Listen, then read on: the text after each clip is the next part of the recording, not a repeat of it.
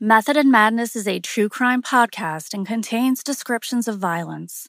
Listener discretion is advised. There are memories that time does not erase. Forever does not make loss forgettable, only bearable. This is Method and Madness, episode 61 Murdered. Kristin O'Connell, part 6. I'm your host, Dawn Gandhi.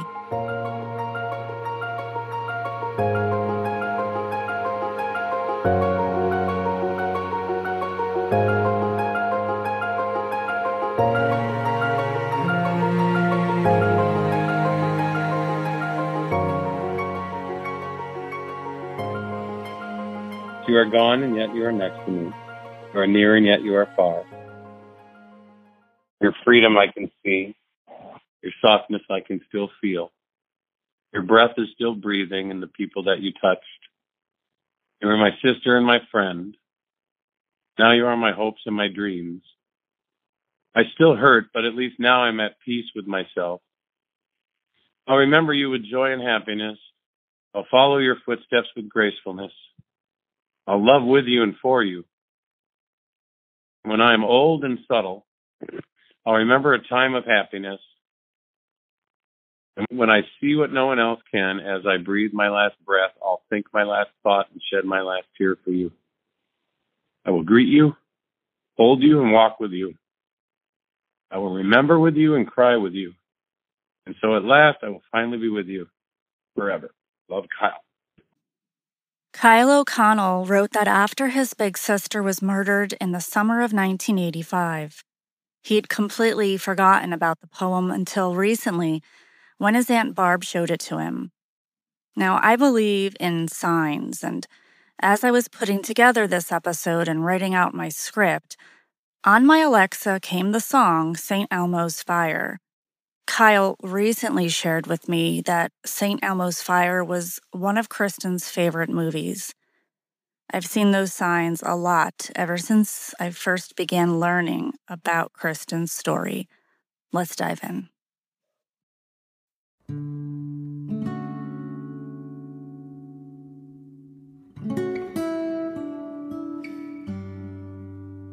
As the great Andy Dufresne said in The Shawshank Redemption, if you've come this far, maybe you're willing to come a little further.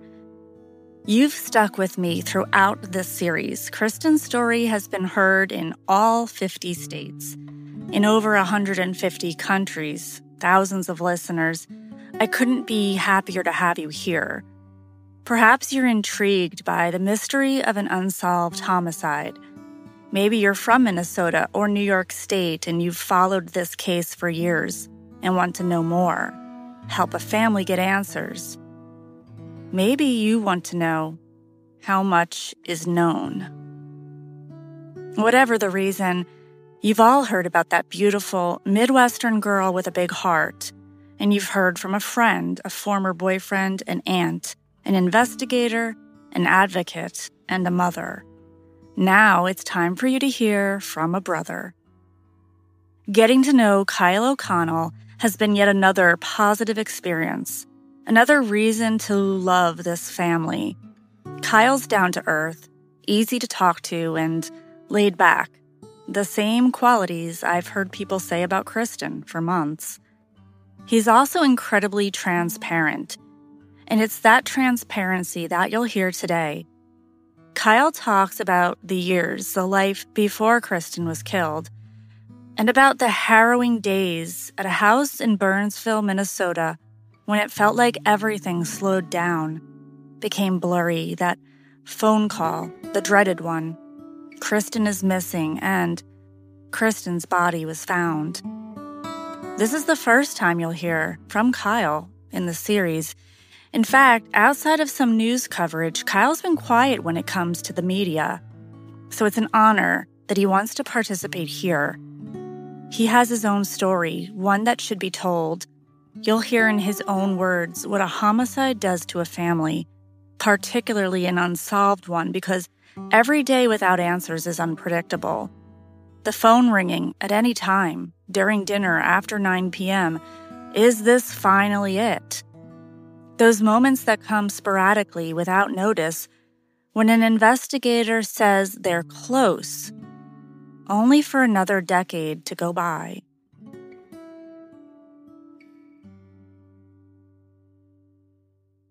In the last few weeks, Kyle and I have spent hours on the phone as he's shared memories from his childhood, happy times, and ordinary, normal things that families do.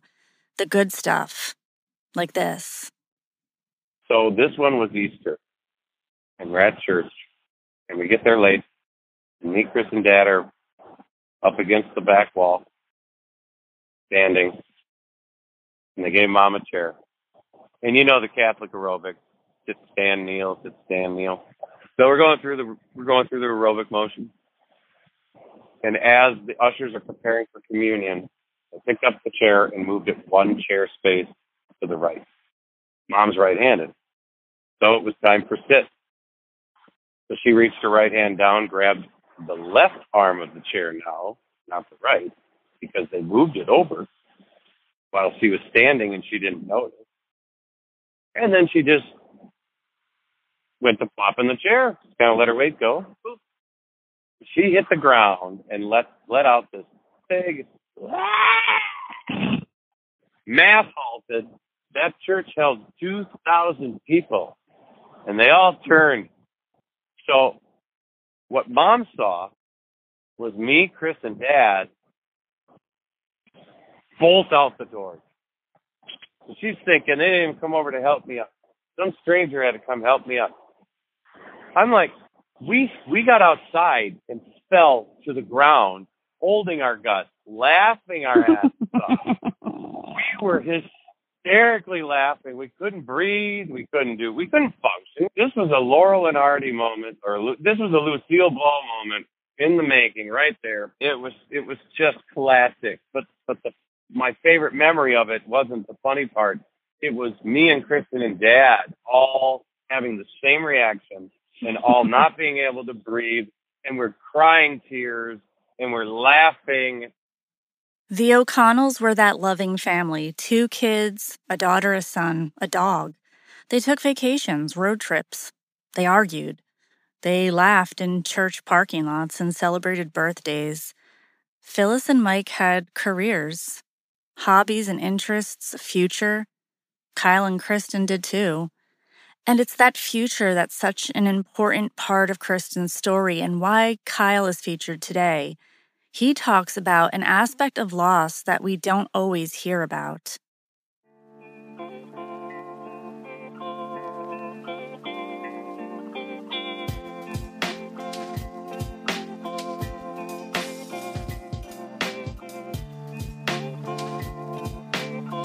If you could view your life at a high level, Looking down at it laid out as a journey, showing the difficult times as bumps in the road or potholes and traffic obstacles.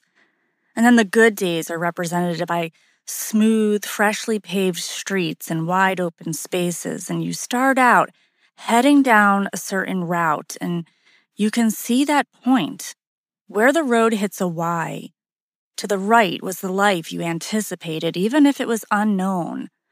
The left portion of that Y is where your car jerked at the last minute and there's no way to go back. You're now on a completely new road, one that you didn't know was there in the first place, and it doesn't lead to any of the places you were originally headed. Kyle doesn't remember a lot from those early days after August 16th, 1985, the blur of the funeral, the unimaginable grief. Some things he's reminded of after his Aunt Barb or Mother Phyllis show him a memento of that time or talk about a specific memory. It was Freud who originally developed the concept of repression. He believed it to be the most important defense mechanism, self preservation of sorts.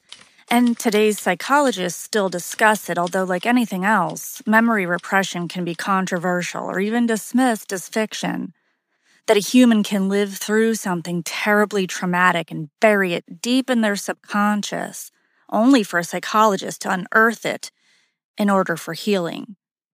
But taking the psychoanalysis out of the equation, we can probably all just relate in some way. The moments that give us a sinking feeling or that sick feeling that we'd rather not remember, we tuck it away. And then when it creeps in, we become masters at hurriedly changing the subject in our own mind until we've done that enough times to shun it away. It's not that Kyle's actively trying to forget everything. He remembers his sister fondly. And when she'd ride horse, she'd ride bareback. You know, she wouldn't always saddle up the horse. She'd just jump on, grab the mane, no reins, and take off. I mean, it was like the Black Stallion, literally like Hollywood. That's how she was when she rode. So, and she just looked. She had that long flowing hair and just hanging onto the mane and her and her horse just cruising along. It was always cool. She was a good person. There's not a lot of good people. But she was one of them. She didn't have a vindictive bone in her body. She just was out to live. Live, laugh, love. I don't hold a candle to her. Mom doesn't hold a candle to her. Dad probably doesn't. You know, I mean, it was she was special. In August of 1985, before Kristin boarded a plane headed east, there were a couple of family gatherings, and Kristin had spent time at Aunt Barb's house helping take care of her baby cousin. Like she had a premonition to see everybody just in case or something like that. And maybe it was because this is her first trip all by herself. And maybe she just wanted the comfort of spending that time with us he also told me about this moment. I just remember that she had laid down on the floor in my bedroom like the night before she left or two nights before she left. I rolled over and I'm like, What are you doing? Like, just listening to your music. And I'm like, Weird. Rolled back over, went to sleep. I had the normal reaction of any kid. I was like, What are you doing? This weird. I don't know. Did she know she was headed into trouble? In episode one, we heard Barb talk about the calls she received from Mike O'Connell saying that Kristin was missing. Phyllis hadn't gotten home yet. Here is Kyle talking about that day.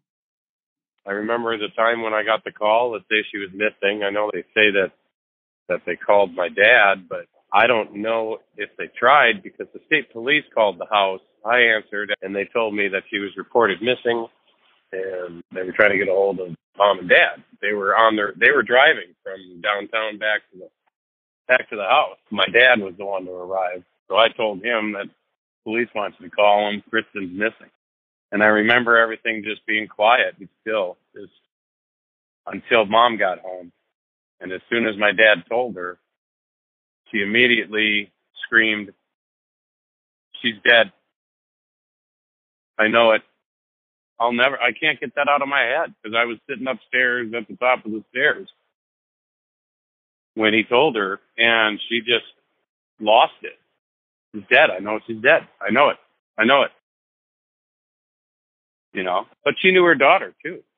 To not be in contact for two days by telephone. Kristin had the, the resources and the wherewithal to make a phone call, to call out for help. And if you're missing for almost two days by the time you find out, yeah, chances are you didn't just go on a holiday and not tell anyone, you know. When you heard your mom saying that, do you remember how that made you feel once it was said out loud? I wasn't in denial of it, but I was hopeful that it wasn't, obviously, but it was more the fact of how my heart felt, not how my mind thought. It just had this gap or absence left in it after that. Just just to hear the absolute reaction mom had. It was burned into my mind. I don't know if I had concluded or not concluded, but by Friday, they found her body. So it wasn't that many days to sit there and ponder, well, maybe she's still alive. And I didn't know at the time that mom had talked to her on the phone and she was going to be cutting her trip short, this, that, and the other. So mom knew more than I did when she heard the news. What coping method would a 15 year old have? What would be their go to mechanism, their self preservation? protection against anyone's worst fear. By the time I got into high school, she was in college and she was gone for those two years in college. So for me, what I did to deal with it was at that age, I just had to pretend she was still at college. That's where she parked in my mind. I had to stuff it down and stuff it down hard because, I mean, who do you deal with it with? Your parents are completely decimated. Barb remembers me listening to right after the murder or something. She came out to the garage and I was in the car and I was playing St. Elmo's Fire. So I had the soundtrack on, but I must have needed to leave the the room and go out and be by myself because I was sitting in the car listening to music in the garage. You know, I don't remember a hell of a lot from back then. I didn't have a lot of freedom because mom was so afraid of something happening to me. Like, hey, can I stay at a friend's house? No, no, no, I want you home. So there were things that did change because of that, and I had to accommodate my mom. It wasn't so much my dad; he was pretty much he was always cool. You know, the, case wasn't always all consuming, but like mom, mom had an amazing career, but then how many hours of her day has been dedicated to the to finding out who did this to Kristin? Kyle didn't deal with a lot of the things he does remember until relatively recently. When he says he had to stuff the memories down, he means it. It's a trauma nobody wants to be able to relate to. As we're talking, and why Kyle's phone connection doesn't always sound perfect, is that Kyle's been down in Mexico selling his mother's dream, a home she purchased decades ago. It was her dream and Barb's to live near the Pacific Ocean. After Phyllis put down her career, she'd settle in, ready to watch oceanside sunsets every evening after dinner. How, though? How do you do that when your life is still in limbo and you vowed never to rest until you find out who killed your daughter? It absolutely decimates a family, and it, it took mom's future away. It definitely changed the trajectory of mine and dad's, I believe. I think he passed because he just felt guilty because mom was cautious about her going and dad reassured her saying she's 20, she's an adult. You know, parents have to let go sooner or later. And the one time he has that conversation with mom, then his daughter gets murdered. So it's like he internalized it after Kristin's murder, one of Kyle's classmates told him he looked like a shell of a person walking the halls. When it came time to pick up his high school diploma, he just didn't. He decided to leave it there in the office. Life was just a joke by then after your sister gets brutally murdered. So many of those things that people try to act like is so important, I just laugh at. I'm not a capitalist at heart because money is not my motivator time is and time with loved ones. So maybe that was created at that moment in my life when she was killed. And I lost her because I couldn't spend any more time with her. So I've always told people that time is what is of value to me. Things have changed a lot, but back in the 80s, there weren't a ton of resources available for families of homicide victims. To help Kyle deal with the trauma, he went to group counseling for kids who'd lost their parents, but it wasn't the same. Let's take a break.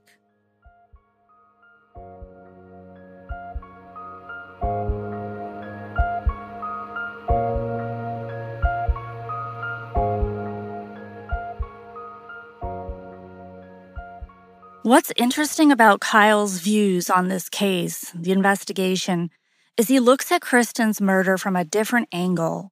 He looks at the choices made, what he knows about his sister, and what he knows about the mind of a teenage boy. There are a lot of theories on why Kristin wanted to go home early while she was in Ovid, and whether or not that could be a clue as to what happened to her. Rumors like Jim Vermeersch already had a girlfriend or something happening while Kristin was there that scared her off. What does Kyle think? You know, that's pretty interesting because she was pretty laid back. It wasn't like she was offended by this trailer or anything like that. She was very accommodating on anything. So it wasn't like she would normally not make the best of a situation. So why she wanted to come home and cut the trip early, I believe, was because those kids were probably treating her very poorly.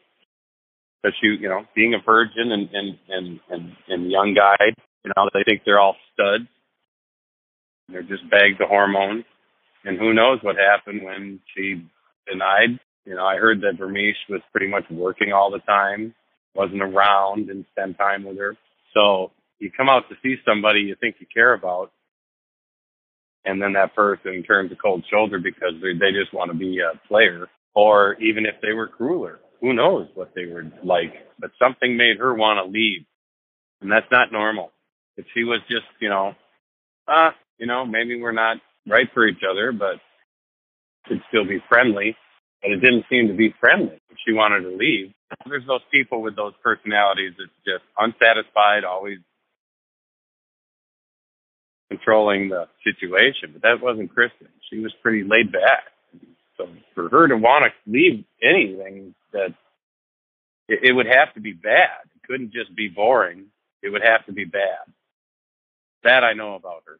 But that's the way she was. And I, I, I don't see the fact that she wouldn't have just stayed a few more days. What's a few more days and then continue your trip back? For her to call it off had to be something more than what people are saying. Kyle's also fairly outspoken regarding his thoughts on the state police investigation over the years. I know a lot of them have, have good interest in it. David Jewell, um, McCadden seems to be doing okay. He's a fair guy. But we always got these, they always got replaced. And it's like, you know, after going through this, how long it took you to absorb all of this. Could you imagine if you were doing it while you were working full time on, on current open cases? No. So how how could they even be effective? And then New York doesn't have a cold case team, but I don't know how. We've talked to politicians. We've talked to. We've tried everything. There's too much evidence that needs to be tested, sitting there, just sitting there. It was waiting for technology to get to where it is today, and now it's been just oh, we got enough money to test these pieces. Okay, why don't you just get all of them tested? I understood back in the day the technology wasn't there. And I know they had issues with their lab in New York.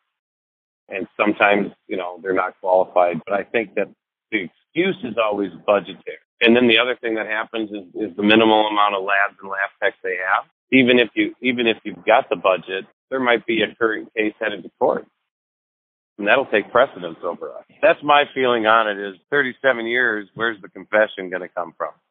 Maybe it is still out there. Maybe it will happen, but I know they've exhausted interviewing everybody they could possibly interview, and they haven't even interviewed what, maybe 40% of what our private investigator interviewers have, have done. So when you look at that, and these are volunteers. In the beginning, they were paid, and that's that's what happens to the retirement account. But it's priceless to have information that those private investigators gathered because I don't know what's in the files and the boxes of the police stuff because they always want to keep everything under wraps. I know it's not nearly what the outside private firms have done and the volunteers have done. And I think they need to make cold cases cold cases, and I think they should have some officers, but not ones that are two years from retirement, because that just abuses us. We get a new detective every so many years, got promoted, got transferred, whatever. Like, no, let somebody start it and work it for the rest of their career. I can't even count how many detectives have been on this case. All I see that being is a lot of wasted time of them trying to catch up and get caught up to where the case is at. And here's one more thought from Kyle on what his sister's case has done to his mom.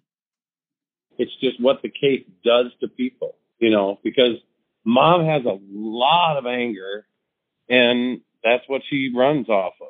She's mad because her daughter was murdered. And how do you blame her? And that's her fuel, you know. She she basically gave up her future and everything else and it kind of took the rest of the family with it.